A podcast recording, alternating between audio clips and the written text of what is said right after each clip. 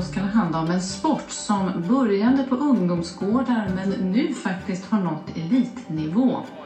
Det är en ung publik som ska se en ung sport skapad och utvecklad av unga människor. Det kan vara så att innebandy räddar mig. Du lyssnar på Från ribbstolar till Globen.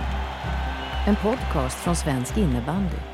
Välkomna till Globen, till VM-finalen som spelas... Berättelserna som format innebandyn till det den är idag. Den svenska folksporten. Idag med titel Demonerna från Botkyrka. Vi har alltid varit underground liksom. Vi ger oss inte i en fight. Jag tror att de, eh, jag tror de hatade oss. Vi var ju förortskaxiga. Balrog var ju i värsta stöddiga brudlaget. Fy fan, man hatar ju dem. Det här är berättelsen om tonårsgänget från förorten som startar en innebandyförening på eget bevåg. Och som bara tio år senare lyckas med något ingen, inte ens de själva, räknat med. Och Balrog från Norsborg utanför Stockholm vinner sitt första SM-guld. Nästa Norsborg. Slutstation. Botkyrka är en kranskommun till Stockholm. I söder breder villaområdena ut sig och i norr reser sig höghusen ur asfalten. Allt omgärdat av grönska och Mälarens glittrande vatten. I norr ligger förorterna Alby, Norsborg, Hallunda och Fittja. Och det är här innebandykillen Christer Kalte växer upp. Idag, 2021, är Christer ordförande i svenska superligan. Men i början av 80-talet är han bara en ung kille som älskar innebandy. Ja, första minnen är ju från, eh, från skoltiden. Eh, mellanstadie, högstadiet. Det där klassiska på rast, att eh, det fanns en liten hall där eh, en kartong med, med färgglada klubbor bara liksom vältes ut och sen så delade man upp sig och så körde man. Varje tisdag efter skolan är Christer och hans kompisar på fritidsgården Tornet i Norsborg. De hänger i inomhushallen, för det är innebandy som gäller. På plan sätter kompisgänget sina egna regler. Regler, ja, man försökte väl hålla klubborna någorlunda nere, men annars var det ju eh, ganska hårda tag. De har inga vuxna förebilder inom sporten som kan visa dem vägen. Det var eh, otroligt fartfyllt och, och intensivt och, och, och, vi kunde hålla på med det där eh, halva natten om, om det var så att vi hade fått.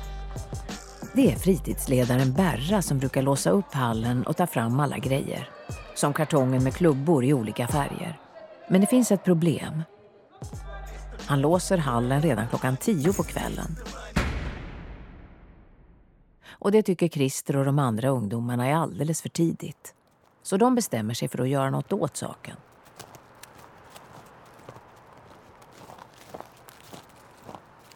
Det börjar närma sig jul 1984. I Norsborg lyser adventsljusstakar och ljusslingor upp de många gårdarna. I en av lägenheterna har Christer och resten av innebandygänget från fritidsgården samlats.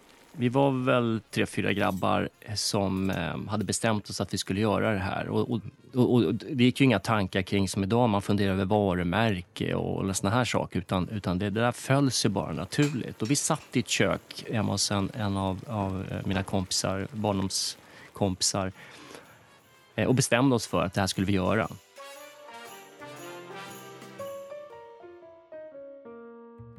Idén om att bilda en egen innebandyförening med en egen prägel ska bli verklighet. Vi bestämde oss för att vi ska också bilda en förening om det är det som krävs.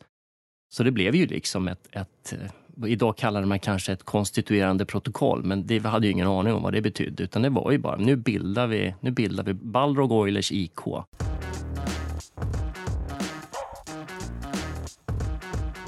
Klubbarna som vid den här tiden är med och fightas i den absoluta toppen heter Lockerud och Högdalen. Men plötsligt finns ett lag från norra Botkyrka. Ett lag med ett namn som sticker ut. Alltså Balrogen är ju en demon från Sagan om ringen. Det är Balrogen som drar ner Gandalf i underjorden. Balrog, Gandalf och Gollum Idag är det här för många självklara referenser till en av världens största filmsuccéer. Men på 80-talet är Sagan om ringen långt ifrån allmängods. Det är något som bara de invigda känner till. Det var inte så att, att det var orten i första hand som vi ville framhäva när vi bildade eh, klubben. Utan det var ju att eh, vi, vi, vi hade ju alla under den här tiden läst böckerna Sagan om ringen.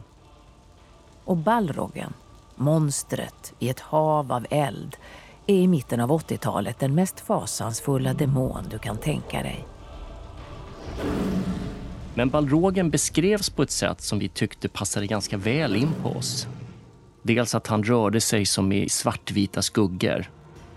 Eh, det sades att Balrogen hade armar med ormars ringlandes förmåga. Vi tänkte att det är check på den också. Vi är väldigt tekniska. Vi är skolade på den lilla planen, på fritidsgårdarna, det går väldigt snabbt. Och sen var det ju faktiskt på det sättet att ett av Balrogens huvudvapen var en klubba. Så Balrog Oilers IK blev namnet på den föreningen som bildades i köket eh, i Norsborg den 2 december 1984. Den där decembermånaden 1984 är Balrog ett lag för herrar. Precis som det ser ut i många andra innebandyföreningar runt om i landet. Men planen för Balrog har redan från början varit att efterlikna verkligheten på fritidsgården. Där får alla som vill vara med och därför ska det vara samma sak i föreningen. Och redan ett år efter bildandet så bestämde vi också att vi skulle skapa ett, ett damlag. Eh, vilket blev min, min lillasyrra och hennes kompisar. Redan nästa år, 1985, bildas damlaget.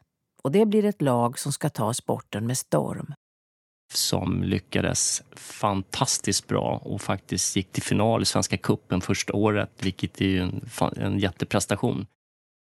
Alltså jag hade aldrig sett såna här tjejer förut. Um, så jag var ju typ rädd när vi skulle möta Balrog.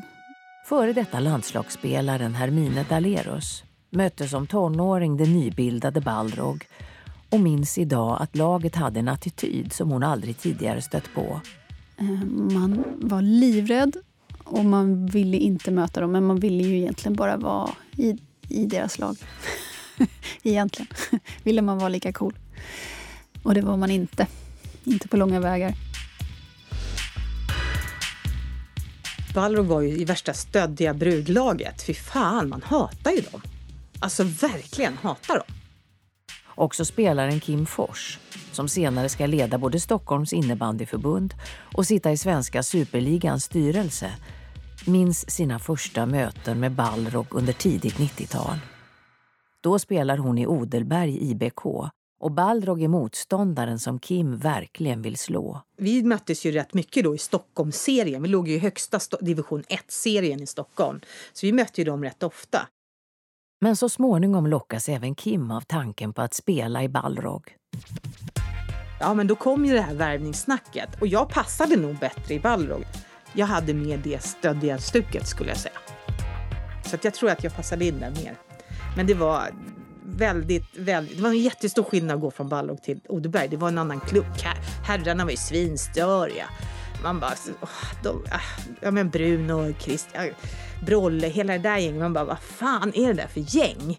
Men eh, supermysiga killar liksom och tjejerna var fantastiska. Det är klart de hade tugg. Det var det jag sett liksom. Norra Botkyrka. Liksom. Inom idrott är damernas verksamhet ofta åsidosatt och nedprioriterad jämfört med herrarna. Grabbarna tyckte ju alltid att de var lite bättre och skulle ha alla bra träningstider. Men i Balrog försöker man hitta lösningar som fungerar för alla. De kunde inte ha smörtiderna hela tiden. De fick också, det blev varannan så här, men ni, ni får ha kvällstiden på torsdagen och vi tar tisdagen typ. Så att vi liksom kunde varva det. Eh, sen så, jag, jag jag tror att jag menar Christer Kalte och det gänget, de var ju liksom... De hade inga problem med att se att tjejer kan hålla på med idrott. Som nybildad förening får Balrogs damer börja i botten av seriesystemet. Den ska komma att klättra, snabbt. Men det återkommer vi till lite senare i den här historien. Samtidigt växer det fram en ny generation herrspelare. De är snabbare, har bättre bollteknik och är redo att satsa. En av dem är Bruno Lundberg. En stenhård försvarsspelare med långt böljande hår. Jag har alltid försökt skapa atleter. Liksom. Jag har lite varit så allergisk mot ordet innebandyspelare. Hans kompromisslösa spelstil blir en viktig pusselbit i det Balrog som senare ska bli bäst i landet. Jag vill egentligen ha en atlet som spelar innebandy. Den hårda stilen tar sig inte bara uttryck på spelplanen utan blir något som personifierar allt laget gör. På den tiden så var det liksom inget seriespel. Sen så var det bara en massa turneringar som man åkte på ute i landet. Då. Om man säger så här, på lördagar när det var gruppspel så vann vi gruppen. Liksom.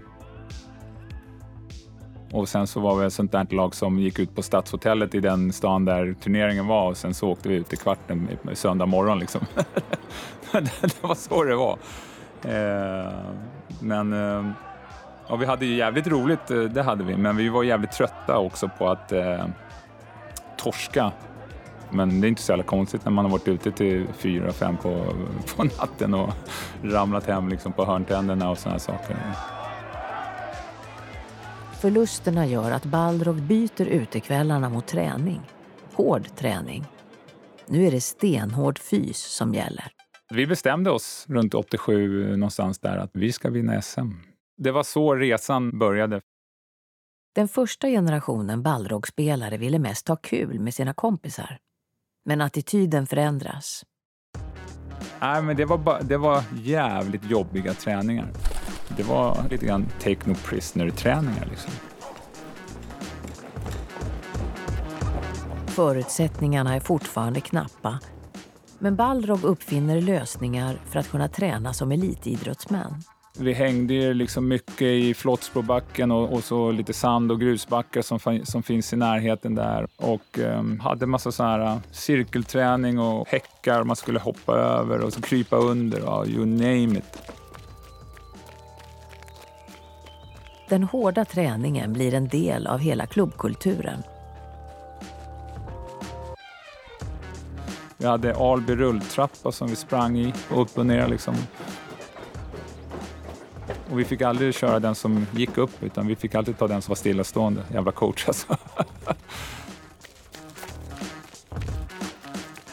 Men jag tror ju att vi härdades ju liksom och vi byggde ju en karaktär. Och jag kommer inte ihåg om det var några som droppade av på grund av att det var för hårt. Liksom. Men, det, men någonstans så, så de här träningarna avslöjade ju karaktär också.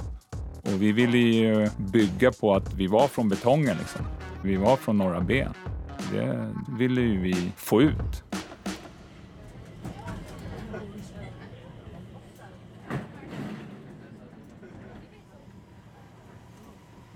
Ryktet om det nya kompromisslösa innebandylaget sprider sig längs med tunnelbanelinjen i norra Botkyrka.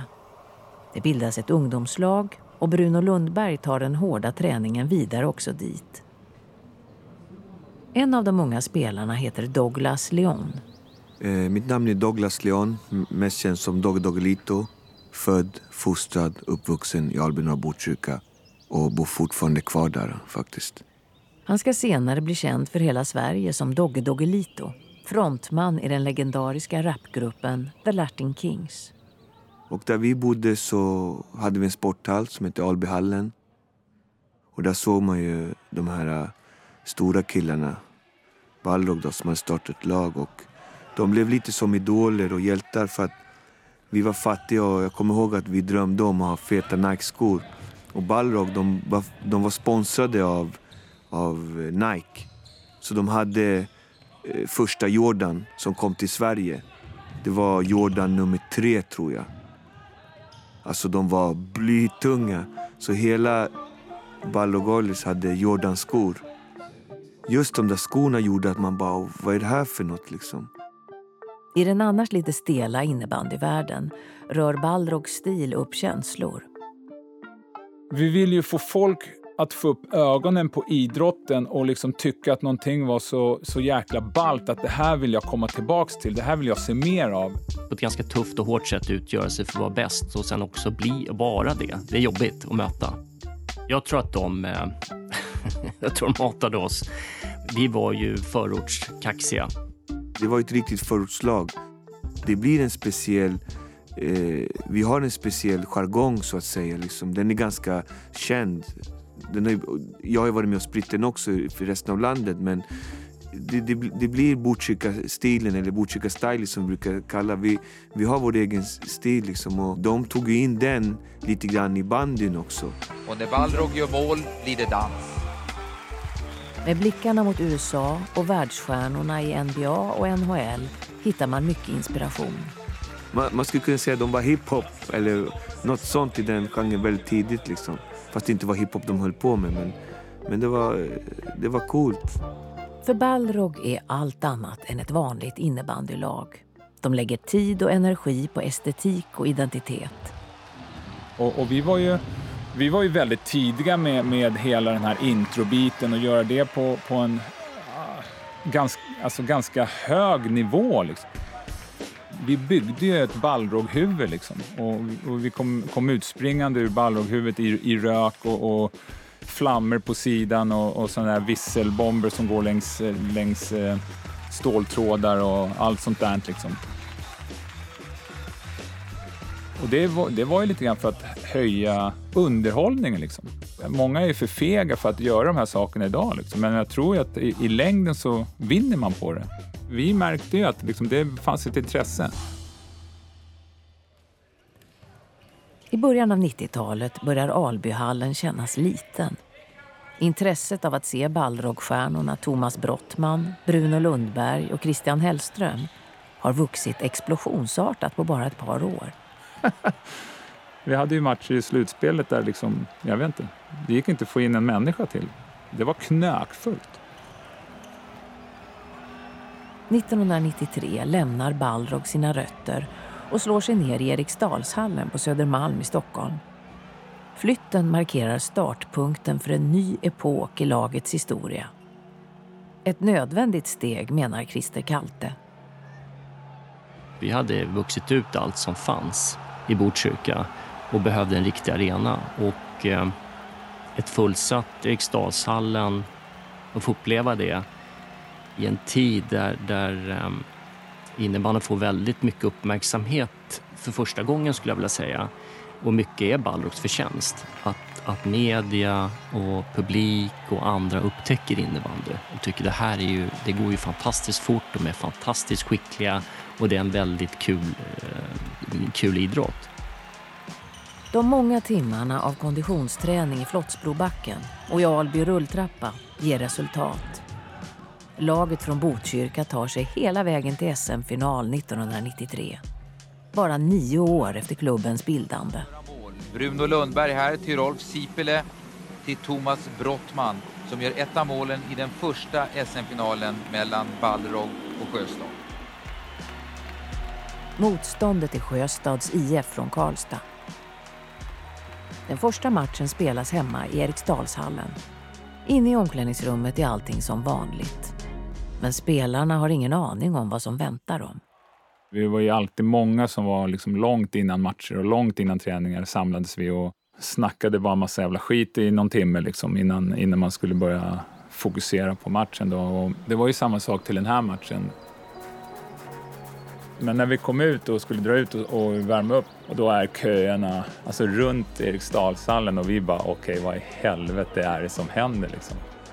Det är helt sjukt.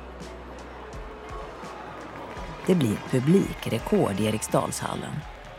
1727 personer på läktarna. Det har aldrig samlats så mycket människor för att se en innebandymatch förut. Ingen av spelarna är vana att spela inför så stor publik.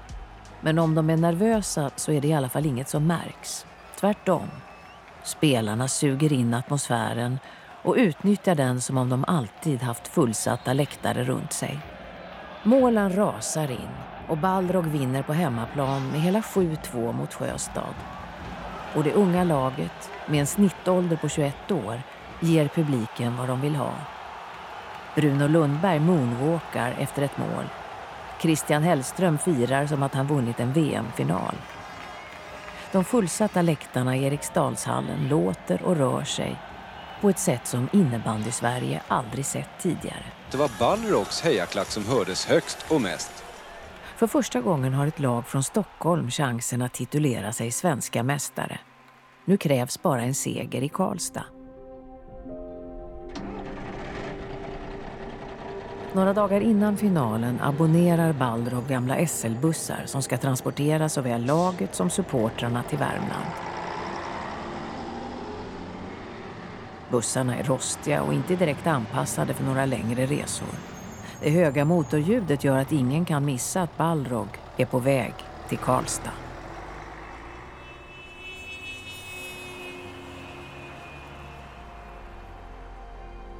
Bruno Lundberg har gått som på moln efter publikstödet de fick från Botkyrkaborna under den första finalmatchen i Eriksdalshallen.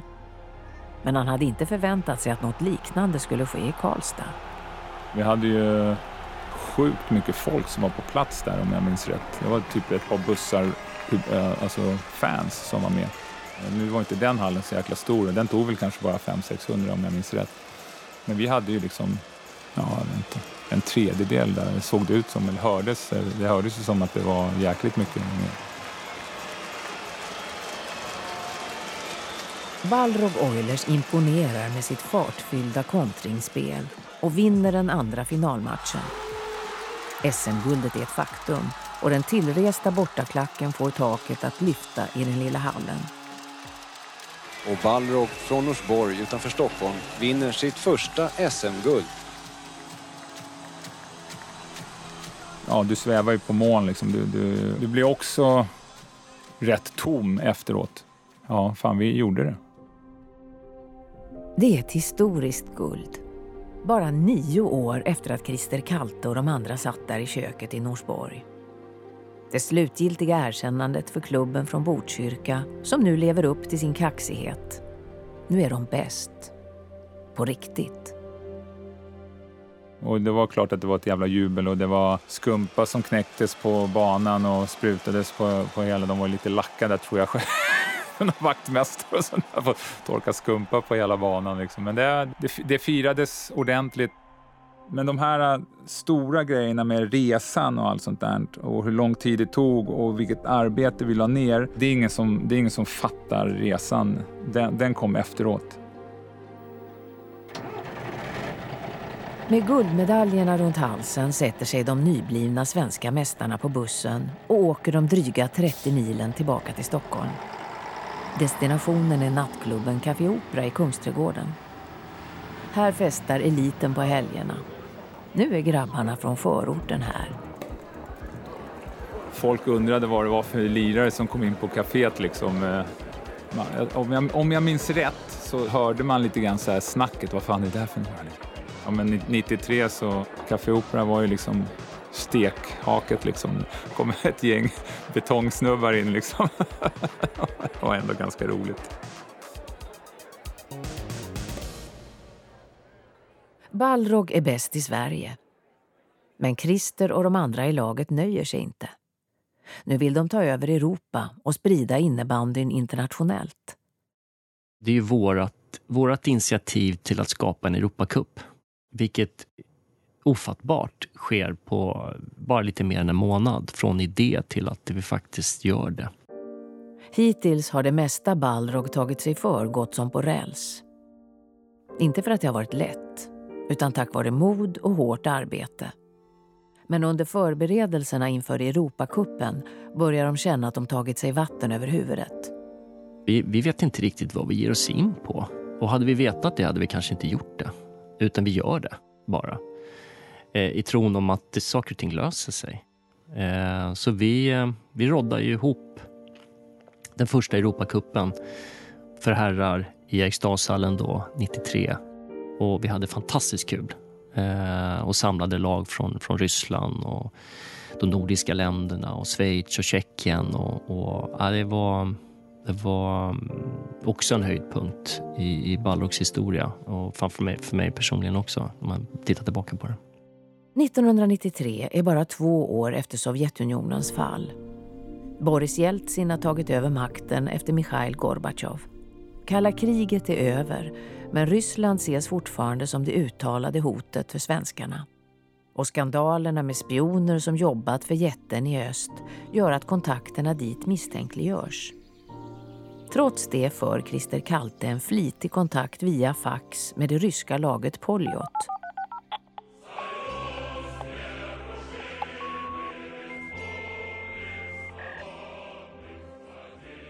Poljot eh, från Omsk. Eh, och då ska man veta att det är, det är ganska långt bort i Ryssland. Kort in på turneringen är det dock radiotystnad från andra sidan Östersjön.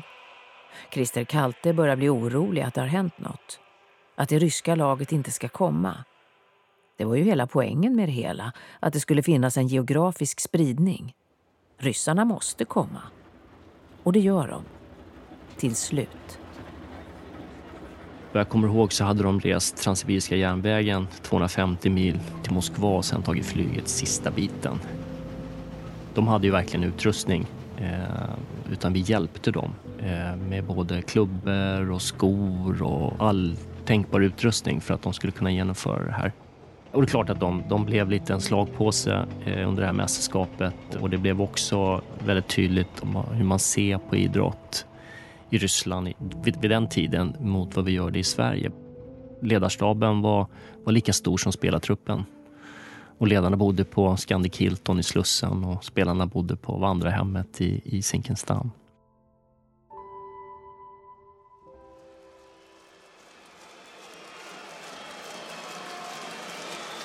Europacupen blir en framgång för arrangören Balrog. De vinner finalen och kan efter SM-guldet nu också titulera sig Bäst i Europa. Det är i Eriksdalshallen som Balrog skördar sina första stora framgångar. Men den framgångsrika epoken på Södermalm tar slut efter bara ett par år. Stoltheten över att vara ett Botkyrka-lag har alltid funnits där.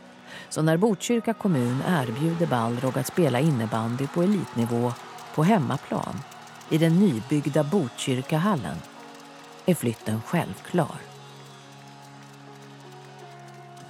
Jag tror vi blev lite uppdelade, blev lite splittrade i det här. Och kommunen, eh, som, som alltid har varit, som har lyft fram Balrog som någonting som, som verkligen symboliserar Botkyrka, ville ju med alla medel se till att vi, vi hittade hem igen. Och det har vi alltid framhävt också. Vi har alltid varit en Botkyrka-klubb. Oavsett om vi spelade på Södermalm så var det ju Botkyrka som präglade oss. Och sen så byggdes Botkyrkahallen i norra Botkyrka. Mycket för våra behov. Och um, det var ju hemma också för oss. Samtidigt som herrarna i Balrog vinner allt som går att vinna skördar också damerna stora framgångar.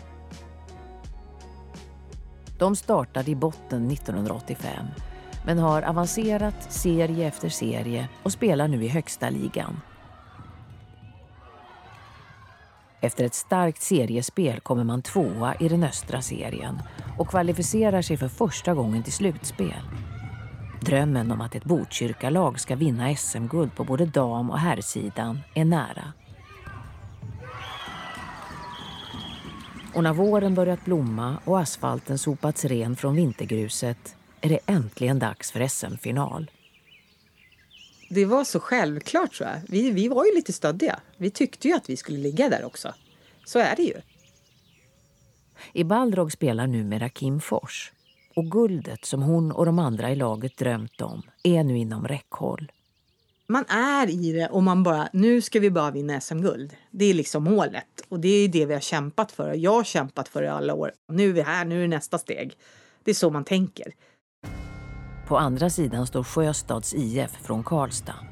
Samma förening vars herrar förlorade när Balrogs herrar tog sin första titel någonsin.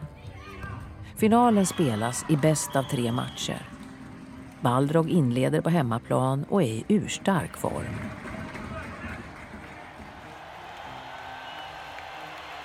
Inför 357 engagerade åskådare i Skärholmshallen lyckas de slå Sjösta IF i en dramatisk första match. Självförtroendet är på topp när Balrog anländer till returen i Karlstad den 16 april. Men Sjösta blir ett för tufft motstånd och Balrog förlorar. I den tredje och sista finalmatchen ska guldmedaljören koras. Balrog och Sjöstad har en vinst var. Matchen är dramatisk och spelet böljar fram och tillbaka. Vid full tid har lagen gjort två mål var. Det blir förlängning. Allt kommer att avgöras på sudden death. Det första laget som gör mål vinner. Det blir Elin Björkman som avgör. För Sjöstad. Det blir inget guld för Balrog.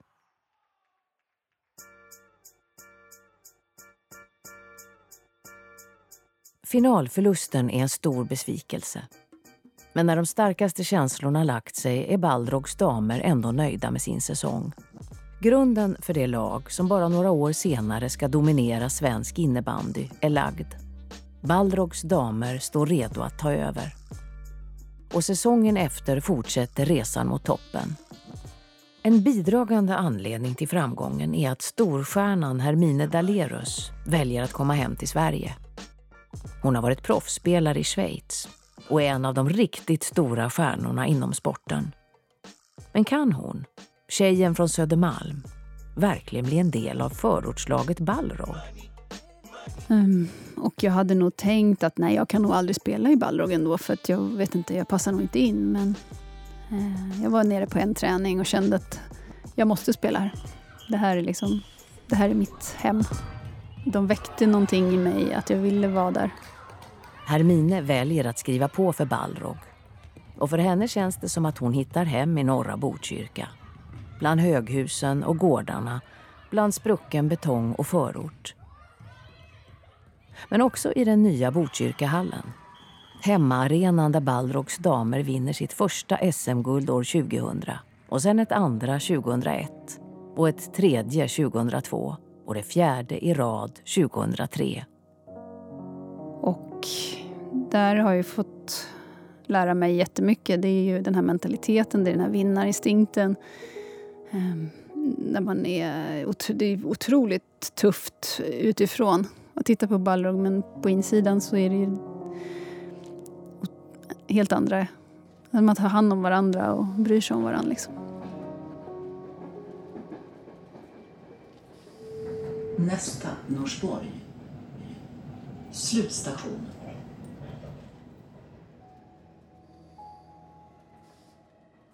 Berättelsen om Balrog handlar om något mer än bara en vanlig innebandyklubb. Föreningen grundades av driftiga tonåringar som hade oddsen emot sig men som skördade historiska framgångar. Guld efter guld. Minne efter minne. Och som blev Botkyrkas stora stolthet. Jag var bara en liten kille som hängde vid, vid de här plastsargerna och, och såg de här stora killarna lyckas och tar det till toppen. Liksom. Det, var, det var häftigt att se. Liksom. Att vara med om den resan. Det de visade oss småkillar var att du kan bli och göra allt du vill i livet. Liksom. Om du har glöden och viljan så kan du göra allt. Det är nog det största med Waldorf skulle jag säga. Att shit, de gjorde det. Liksom. Välkommen till Balrog Botkyrkas feta match! Alla ska upp med händerna! Alla händerna upp i luften för det bästa laget i världshistorien! Botkyrka Balrog! Du har hört Svensk innebandys podcast. Från ribbstolar till Globen. Om Balrog, succélaget från norra Botkyrka. Medverkade gjorde Christer Kalte, Kim Fors, Douglas Leon, Hermine Dalerus och Bruno Lundberg. Det här var en produktion av Post och Ljudbang. Jag heter Marie Rickardsson. Förverkliga hoppet! Alla händerna upp i luften, upp med för Vallro Botkyrka! Du är den där röda tröjan, just när du är tjockisen, upp med du också innan vi slänger ut dig!